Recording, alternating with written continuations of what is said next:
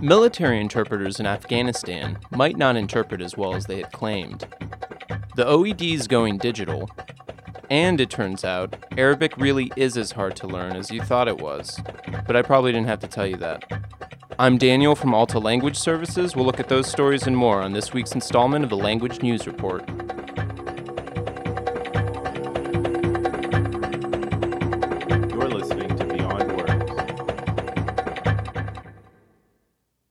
A whistleblower at an Ohio based contractor claims that more than a quarter of interpreters hired by the U.S. Army in Afghanistan may not be proficient in Afghanistan's languages. ABC News' Nightline reports on a current lawsuit between the contractor, Mission Essential Personnel, or MEP, and a former employee at the company. The employee, Paul Funk, who oversaw the screening of Afghan linguists at the company between 2007 and 2008, alleges that 28% of the interpreters hired during that time failed language proficiency exams, and they didn't meet government language requirements. Funk says MEP allowed cheating on language exams taken over the phone. MEP holds almost $1.4 billion in contracts supplying interpreters to the U.S. Army. The United States Drug Enforcement Administration, or the DEA, recently stirred up controversy when it sent out memos requesting the services of fluent Ebonics translators and interpreters. The Associated Press reports that the DEA is seeking nine Ebonics experts in the Southeast to help in interpreting wiretapped conversations in its drug investigations. While many linguists recognize Ebonics as a language, organizations around the country have vocalized their opposition to both the DEA categorizing it as such and employing individuals to interpret it. Ebonics is also known as African American Vernacular English. A Stanford University linguistics professor told the AP that hiring Ebonics experts may prove useful, but it'll be difficult to measure individuals' language proficiency because no standardized test for Ebonics exists today. In a move that worried countless linguophiles and book lovers alike, Oxford University Press suggested that the long awaited third edition of its English dictionary may not find its way to a printer. The Associated Press reports that the next Oxford English Dictionary, or OED, may only exist digitally.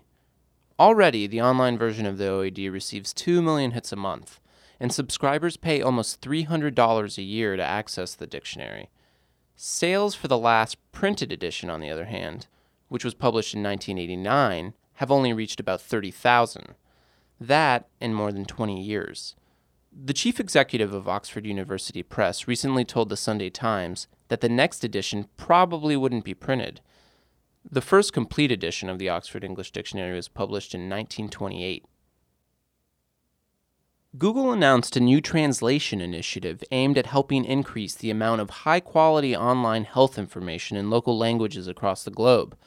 The internet giant says its initiative, called Health Speaks, will utilize community based, crowdsourced translation of health information from English into Arabic, Hindi, and Swahili. Google's translating geographically and culturally relevant English health articles from Wikipedia using its machine translation toolkit. The company also says it will use professional human translators for a subset of more important articles. If you're a translator and you'd like to donate your time during the next few weeks, Google's donating 3 cents to a variety of charities for each English word translated. And in other Arabic language news, new studies by the University of Haifa confirm what many language students already know. Reading Arabic isn't very easy. A series of studies published in the journal Neuropsychology show that the brain's right hemisphere isn't at all involved in the initial processes of reading in Arabic due to the graphic complexity of Arabic script.